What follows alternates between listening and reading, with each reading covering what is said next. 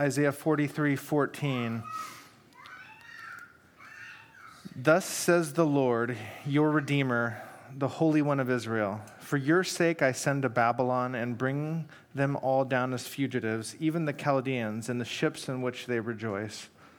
I am the Lord, your Holy One, the Creator of Israel, your King. And this is the word of the Lord. You guys can grab a seat. Um, and let me just pray as we as we get in the word. Jesus, I just ask as we open your word, as we talk about what it means to be people of Yahweh, as we talk about what it means to be connected to a holy and personal God. I pray that you would just meet each one of us here today. I pray that your spirit would move in our hearts. I pray that you would convict us of truth, that you would just encourage us, God, and build us up as your people, as your church. Help us to walk close with you, God, and I just ask that you'd be present here today in our midst. In Jesus' beautiful name, amen. amen. All right, so we're in the midst of this series um, that we kind of kicked off a couple months ago, and it's the people of Yahweh. Um, today we're going to be talking about the Holy One of Israel. You can switch to the next slide, and actually, oh yeah, we already read the scripture, so. Um, so today we're going to kind of get into and pick up where we left off. We've been in this um, conversation that Rick and um, new guy, Proby, what's his name? Um, Daniel. Um, weird. I'll just, oh, I'll just tell you this: weird things happen when you get up and speak. Sometimes, sometimes your mind just goes empty. So Daniel um, has been talking about this courtroom scene. Last week we talked about spiritual warfare. I encourage you to to pick it up. And I'll also just remind you that conversation is not closed. I've been having a lot of conversations about um, just what it means that we um, that we worship God, and we also God is at war with demons and these demonic powers, and the the work and influence they have in our lives sometimes. And so, feel free to continue to have those conversations in your communities or with us as leaders. We'd love to engage you on that. But so um, Daniel's been talking about this idea of these demonic powers and how this courtroom scene and, and um, how God is um, kind of over this, this scene and he rules over all creation. And those other gods that we talked about, lowercase gods, Elohim, are also spiritual demonic powers that are at work in the world, but God is sovereign. God's on the throne. God rules over everything, all creation. So today we're going to pick up the story and kind of it marks a turn in the passage where God's going to start to focus on this theme of redemption, and we're going to see that today. But first of all, I wanted to just call out with this chart here. Um, in the passage, if we break it down, there's these different titles of God that we see, and um, the two here marks this is this is repeated twice, as is Yahweh. When you see the, uh, the word Lord in all caps, it's representative in your translations of the personal name of God, which we've been talking about, people of Yahweh. So God also introduces himself as creator, redeemer, and king. But really, the, the central focus of this passage is Redeemer. So we're going to spend the most time talking about that. But I wanted you guys to see a little chart of just kind of visually like these are the different aspects of God's, um, of God's character and his names that are introduced to us today. And we're going to walk through them. And so, the, really, the focus of this passage, the one that's pre- repeated the most, in addition to Yahweh, his personal name is the Holy One of Israel. And so um, I want to start talking about what it means. So, um, this idea of holiness that God introduces um, in the Old Testament is actually, um, I think we often fail to understand or rightly understand what holiness is. I was actually chatting with Daniel about it this, this week. We were prepping, and I was talking about how this idea of the Holy One of Israel was mentioned and um, God's holiness. And I even made the mistake as I was kind of talking about it, and I started talking about God's righteousness, uh, God's right action.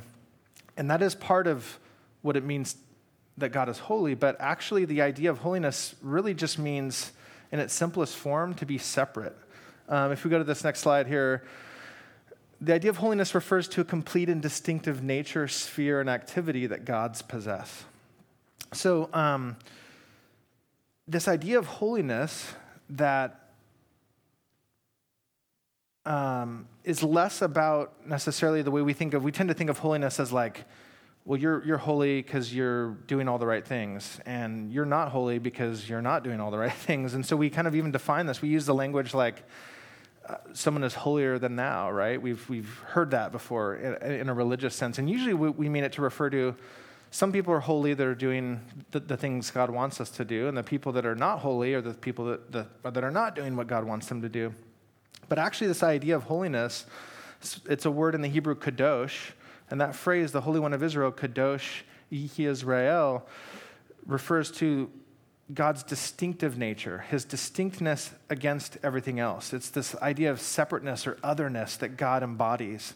That actually, the ancients believed in the, in the Hebrews in their world, all of the Elohim possessed a sphere of activity. All of the Elohim possessed an, a, a certain complete and distinctive nature. But when God says, I'm the Holy One of Israel, he's saying something very unique. He's singular. He's the Holy One. He's singular. He's distinct from all other gods, lowercase g, Elohim. He is supreme. And this idea of holiness is, is actually captures this complete sense of God's total character, his total action, his total attributes. And all of those things together in totality represent his holiness, his distinctness from everything else in the universe. And so when God says, I'm the Holy One of Israel, he's also linking himself to Israel. He's linking himself to God's people. So, which is fascinating to me because a lot of times, if you think of the ancient like Greek and Roman gods, and if you read those, uh, familiar with some of the mythology, gods like Zeus are tyrannical and powerful, and they don't care about humanity. They're just there doing whatever they want to do. But interestingly, God has woven his, even his definition of his names in with Israel. He's not just the Holy One, he's the Holy One of Israel, which I find fascinating and also powerful. That God had chosen to link himself to Israel's story, to link himself to his people.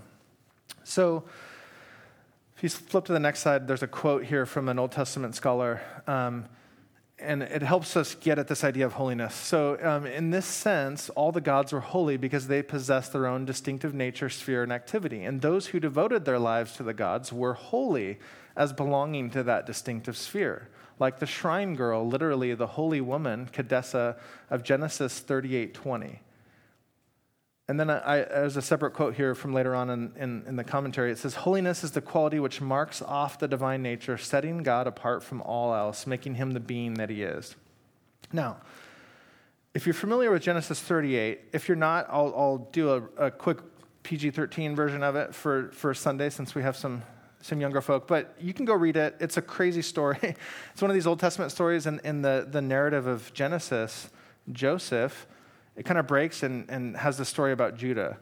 And Judah's daughter, Tamar, um, his daughter in law, um, was, he was married to Judah's son. Um, her husband passed away, and she didn't have anyone to be a kinsman redeemer for her to raise up seed and basically pass on the, her, her, her family name. And so she kind of called out and cried out for a, a, a redemption.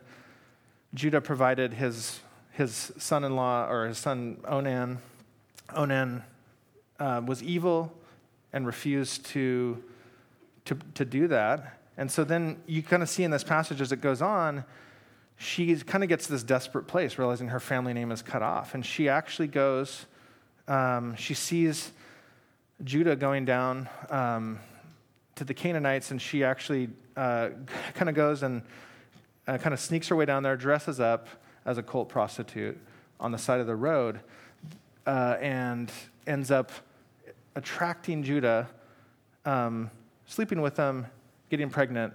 And then when it's found out that she's pregnant, they're basically saying, We're, we're going to stone you because that, and, and that day was viewed as sinful and viewed as, as abhorrent in, the, in their culture.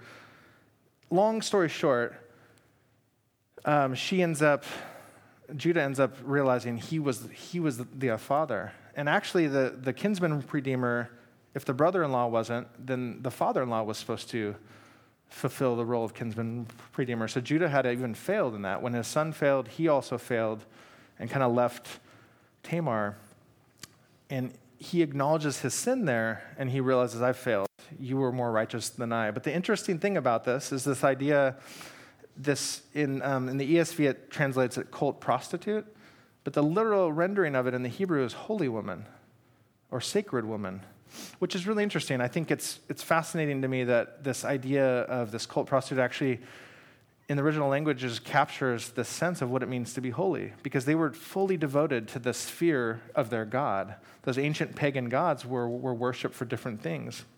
And some of the gods were worshiped by child sacrifice, others were uh, worshiped by animal sacrifice, others were uh, worshiped by sexual practice. And that was the description of those women where they were cult prostitutes. They were actually holy because they were devoted fully to the sphere and activity of those evil gods.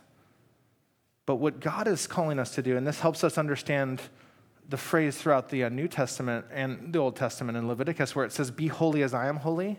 God really wants us to be devoted to Him.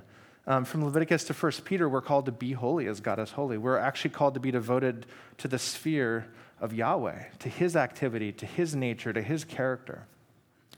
Our calling to be holy is not necessarily expressed just in doing all the right things, because our own righteousness the Bible says this is filthy rags uh, to God. We cannot do of our own self anything righteous. Our righteousness comes from Him. And when we are devoted to His sphere, to His activity, to His nature, to His character, we are holy. And so, this call of the Holy One of Israel captures this beautifully, this theme throughout the Old Testament of, of holiness. And I'll just say, too, Isaiah is actually incredibly passionate about this word holy. He actually uses it more than the entire Old Testament combined. He uses it more in his writing in the book of Isaiah than the entire Old Testament. And it's a huge theme for him. He actually uses this construction, the Holy One of Israel, Kadosh Israel, he uses it like 25 times, and it's only used six times in the rest of the Old Testament. But then the word holy shows up, not Holy One of Israel, but holy shows up everywhere. And probably the most pinnacle example of that is in Isaiah 6. And Isaiah 6, we see this heavenly scene, kind of this vision that, that Isaiah has when he's called to ministry. And we see this phrase. Now, if you remember back to last week, Daniel talked about this idea in the Hebrew of a superlative, which is if you wanted to emphasize something in Hebrew, they didn't have emoji back then, and they didn't have exclamation points and all caps and all the things that we do to like really get our point home, right? So for them, they would emphasize something twice. If, if the Hebrew they wanted to say something and really have you listen to it and hear it, you would say it twice. Now, the only time in the Old Testament scripture where we see something that's re- repeated thrice, three times, is in Isaiah 6 when it says, Holy, holy, holy is the Lord God Almighty. That's again repeated and echoed in the book of Revelation. But that idea almost a super superlative. It's this statement about God that is the totality of his being, his otherness, his distinctiveness. It's like Isaiah is just throwing down this massive picture of God and saying he's distinct from everything. He is completely separate from everything else in the world. And it's this beautiful picture that he paints of what holiness is. And God is devoted to his own otherness, his own character, his own distinctness from everything else. And he's in this passage, we're going to see with the language that he uses, he repeats over and over all these different aspects of his character. I'm the Holy One. I'm your Redeemer. I'm your Creator. I'm your King. And he's doing this in a way because he's kind of flexing. He's kind of showing off his divine, his divineness, because he's wanting to call Israel into and invite Israel into this reality of what it means to be belong to God, what it means to be devoted, to be holy as He is holy, what it means to experience God's redemption to be created by God.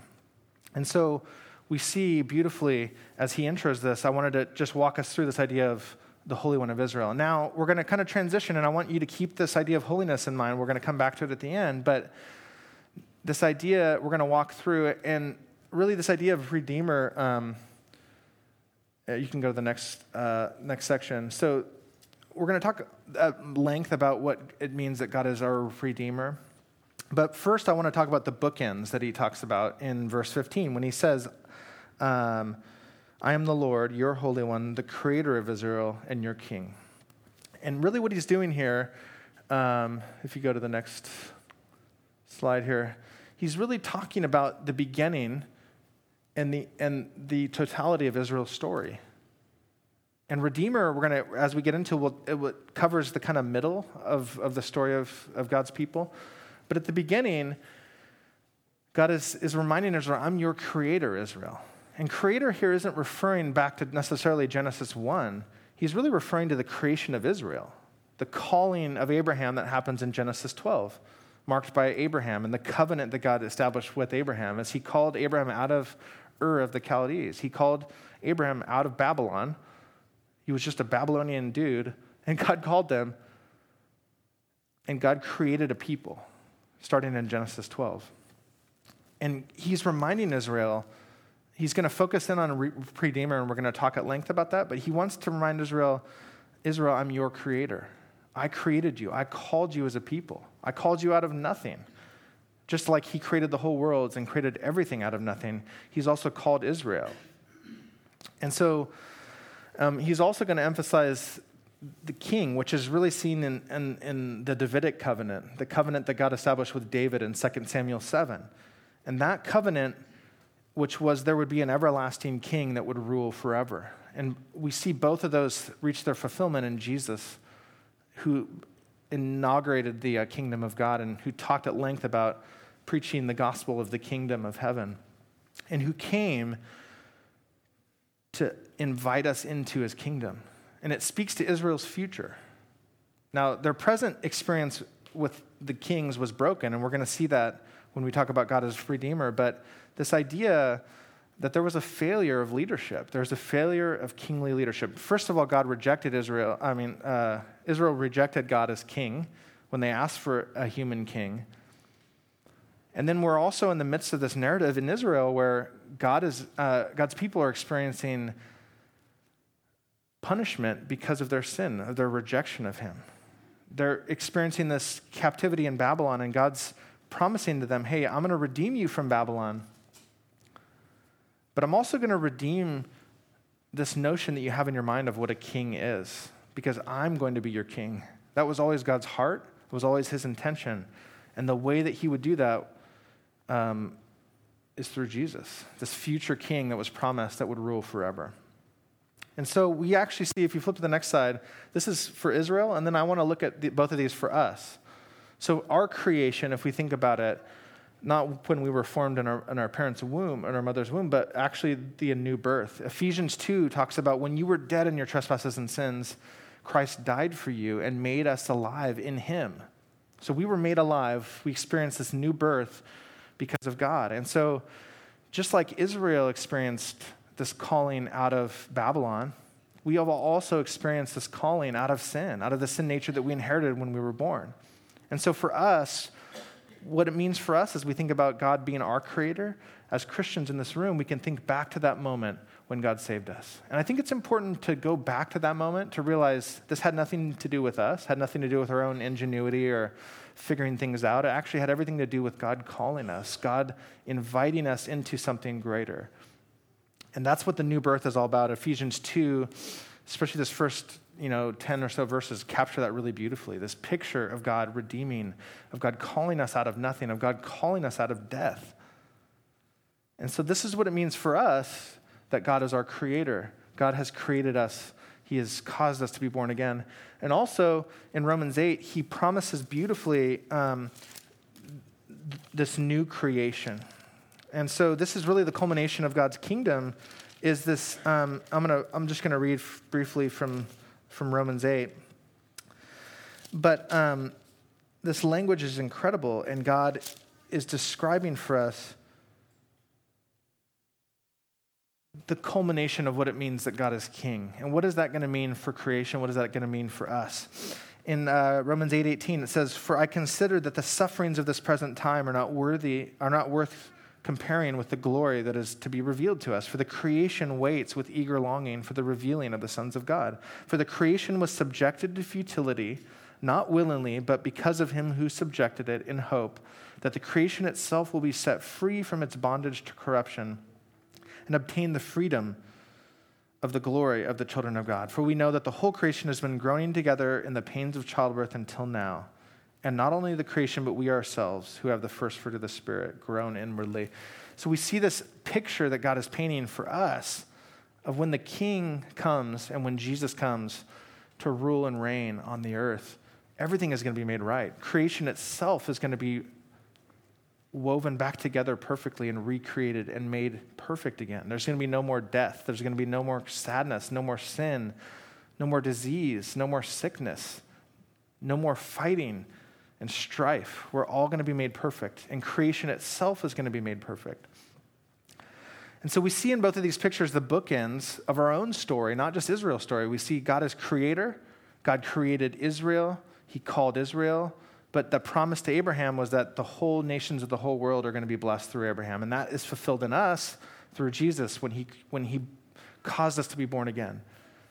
We also see the other bookend God is king. God is ruling over his creation. God is this better king that is promised. I think a great picture of this is in the, in, in the Lord of the Rings. Um, if you are a fan of nerdy, you know, um, elves and dwarves and all that kind of stuff, um, the, if you're familiar with the story, the picture of Aragorn, this king, kind of, um, kind of this dark horse, the kingdom of men had all been kind of like, you know, abandoned, and there was no hope for the kingdom of men. The kingdom of men had failed and actually caused the ring to be falling into the into the hands of um, the hands of evil, and it was because of men that this whole calamity had come upon Middle Earth, right? But the king there's this is a beautiful picture when the, and especially in the, the uh, Return of the King, the, the, the uh, third book, the third story, part of the story, where Aragorn comes back and leads and actually takes his rightful place on the throne. It's this kind of beautiful redemptive picture that I think really captures, um, in a way, what this means that God is king. God's going to return and make everything right, and he's going to rule, and he's going to vanquish evil forever. He's going to vanquish sin and death forever and He's going to lead us into this eternal kingdom where everything is going to be made right and we're going to live with Him forever. It's a beautiful promise and a beautiful future that He has in store for us. Okay, but what about now? What about now? So let's get into this idea of your Redeemer because this is really important. Um, I'll read this section again in verse 14, thus says the Lord your Redeemer, the Holy One of Israel, for your sake I send to Babylon and bring them all down as fugitives, even the Chaldeans and the ships in which they rejoice. So God sovereignly raised up Babylon to punish Israel. And, and he told Israel, if you continue to worship other gods and you continue to um, forsake my name, I'm going to send you to, I'm going to send you to Babylon and they're going to punish you. And that happened. But now God is saying, for your sake, Israel, I'm your redeemer, and I'm going to send to Babylon. I'm going to bring them down as fugitives. I'm going to redeem this situation. The word redeemer there is the word goel. It's the kinsman redeemer. We, we brushed on that in Genesis uh, 38 20 and the, the passage that we read. The, the clearest, most beautiful example of that in the, in the Old Testament is uh, the, the book of Ruth. It's four chapters. I encourage you to read it. It's a beautiful picture of this woman, Naomi, and her daughter, daughter-in-law, Ruth, who were abandoned. Um, Naomi's husband died. Ruth, her daughter-in-law, their husbands died. One of the daughter-in-laws went, went back, to, back to the Canaanites. And Ruth was a Canaanite woman, just like Tamar was, likely. Um, and she chose to link herself to Naomi and to Naomi's people, to God's people. They came back to Israel.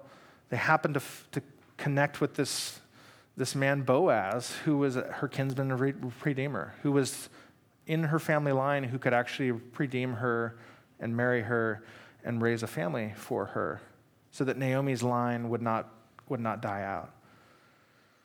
And he did that. There was another closer kinsman redeemer who also refused, similar to the story in Genesis 38, he refused to, to perform that role. But, but Boaz stood up and he did it. And the beautiful thing is, both of those stories, both Tamar and her offspring and Ruth and Naomi's offspring, are in the lineage of Jesus. When you look through in Matthew and Luke at the lineage of Jesus, we, we see both of those characters in there, which I think is just a beautiful picture of God's redemption that's woven into, into the story. So if we go to the next slide, this idea of a Redeemer brings together two things, which I think is beautiful brings together this Holy One of Israel, which is kind of, as we talked about holiness, this transcendent aspect of God's nature, the fact that He is utterly other, He's utterly perfect, He's utterly distinct from everything else in creation. He's transcendent, He's all powerful, He's holy, holy, holy. He's beyond our even capacity to understand. But He also refers to Himself by Yahweh, His personal name. And, and Daniel's been talking about that. that. That means he is. It means he is. He is everything. But he's also linked himself multiple ways to Israel. He's saying, I'm your Redeemer, Israel. I'm your Holy One. I'm your Creator. I'm your King. And he also refers to himself as Yahweh, his personal name. And I think the Redeemer picture brings both of those together. If you go to the next slide, we'll see here this idea of creator and king is intersected by redeemer. And this picture of redeemer in the Old Testament is, receives its culmination, the kind of the pinnacle of that picture in the Bible is in the person of Jesus, who was fully God. He was fully perfect in God. He was none of his godliness was diminished when, when he became a man, but he was also fully man. And it, it really reflects for us this nearness of God to the brokenness of his people. I think it's, it's where God's divinity and his humanity meet together in the person of Jesus. We see that. We also see in this Old Testament picture God promising to redeem them from their current situation. They were in trouble, they were um, in the midst of this Babylonian captivity, and God is stepping into it saying, Hey, I'm going to redeem you, Israel. Even though it doesn't seem like I'm going to redeem this, even though it doesn't seem like this could be redeemed, I'm going to redeem this. And I'm going to take this broken thing and I'm going to make it better and make it whole. And what I love about this is we can see this in Israel. And in God's wisdom and his plan, the fullness of redemption would come through the person of Jesus, who would come, offer himself as a sacrifice, and make a way so that, the, that our profaneness of humanity could actually come together with the holiness of God. Which, when we, you know, we've talked about holiness today, but it's just, it's mind blowing to me. I mean, like, the fact that the Holy Spirit, God's nature and his spirit, dwell inside of our profane, sinful bodies and minds, and that he does that, and that that's something that we can experience in our lives, is kind of mind boggling to me. The holiness of God, I mean, like, in the Old Testament, there was, there was some guys that, as they were carrying the, the, the Ark of the Covenant, some guys, I don't know if you remember, um, they were carrying it, and some guy tried to stabilize it, and he put his hands on the Ark, and God just struck him dead. And it was just like this, this idea that God is holy, man. You don't mess with him. you don't mess with him. And we need to, to proceed with caution. Even David, King David, when they brought the ark back, it was in this guy's house that was blessing his house. And finally, David goes, We, we, we got to bring worship back. We got to bring the ark back. And if you remember that story, every six feet, they would offer a, sacrifice to the Lord. I mean, David was so cautious after all the things that had gone wrong, ha- having the ark on this new cart and these people dying, and it was like, it was crazy, right? But, but David was so cautious to go, I don't want to mess this up. Holiness is a real thing, but yet God through the person of Jesus, steps into this, into our story, into the area that we need it the most. And I think redemption sometimes um, it's hard to see what God wants uh, to do. And, and in the midst of the messiness of life, we are often in this dark, bleak place where we feel like there's no hope, right? There's no, how's God going to redeem this? Um, I was abused when I was a kid. Um, how is God going to redeem that? You know, it brings brokenness into my marriage. It brings brokenness into my parenting. It brings brokenness. I still deal with it, right? But I don't know how God's going to redeem it fully, but He is. And for each of our stories in the areas where we struggle, where we're wrestling, where we feel like we're not there yet, God is going to redeem that. So on the next slide, I, there's a couple points I want to make. Number one, in redemption involves the reclaiming of broken things for the glory of Jesus. Jesus wants our brokenness. We shouldn't shy away from it. We should bring it to Him and allow Him to heal us. And we all need pre- redemption. And I think there's a myth sometimes that we think of pre- pre- redemption as something that maybe only certain people need, or maybe that's the people that need something before they come to know Jesus. But we all need redemption. We've all experienced his redemption, but there's all more that God wants to do in us. And secondly, redemption engages us, so that's, that sanctification, and others' mission in reconciling all things to Christ. So there's areas where God wants to engage us in our own story, the things that God wants to redeem in us. There's also, He wants to engage others in this mission. And God has more for us. Um, some of the kids are going to be start, starting to get uh, dismissed. So let's go to the last slide real quickly. There's three questions I want us to consider as we worship and respond. Are we devoted fully to God? When we talked about holiness, we talked about it being devoted to a, a sphere or activity, are we fully devoted to God? That's a question I want us to all consider and just going, are we, are we all in? Are, are we living our lives in a way that we are fully devoted to God? Number two, what does God want to redeem in us? What does maybe God want to work on in our hearts and our lives that He wants to redeem and make whole again? And also, what, what or who does want, God want to redeem through us? So to start thinking beyond ourselves and our own stories, but to go, okay, God, how do you want to use me to redeem other people, to help in this process? Because we are called to be ambassadors of Christ. We're called to actually join God in this mission of reconciling all things to himself, which is the fullness of redemption, the fullness of that story playing out is not just our own lives, but the lives of others as we link in community. So, okay, so the worship band is going to come up and we're going to respond. I want you to think about these questions and, and maybe in community this week, talk about some of these things. Um, or just even personally today, wrestle with some of these questions. Um, I'll, I'll, ask you guys t- to stand and then I'm going to pray. If you guys could stand with me, um, we'll, we'll pray for, for communion. God, I thank you.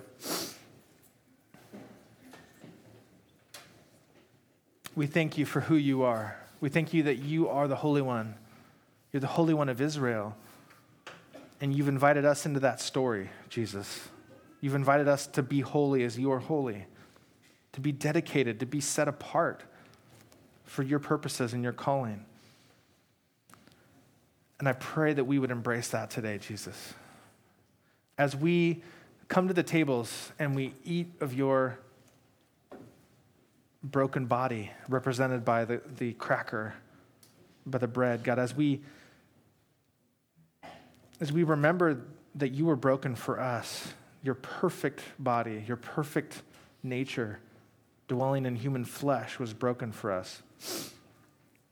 I pray that we would receive life and healing, God, as we drink of the juice and the wine that represents your blood that was shed for us. I pray, God, that you would make us whole again, that you would take away those areas that we are struggling. I pray that we would find redemption, God, as, eh, in your table as we just meet with you, as we commune with you, God, as we allow those broken areas of our lives to touch your holiness and to experience the fullness of what it means to be a follower of Jesus. I pray, God, that you would just meet us here today. And as we worship, I pray, God, that our hearts would just be inclined to you in new ways. So just be with us today, God. We thank you. In Jesus' name, amen.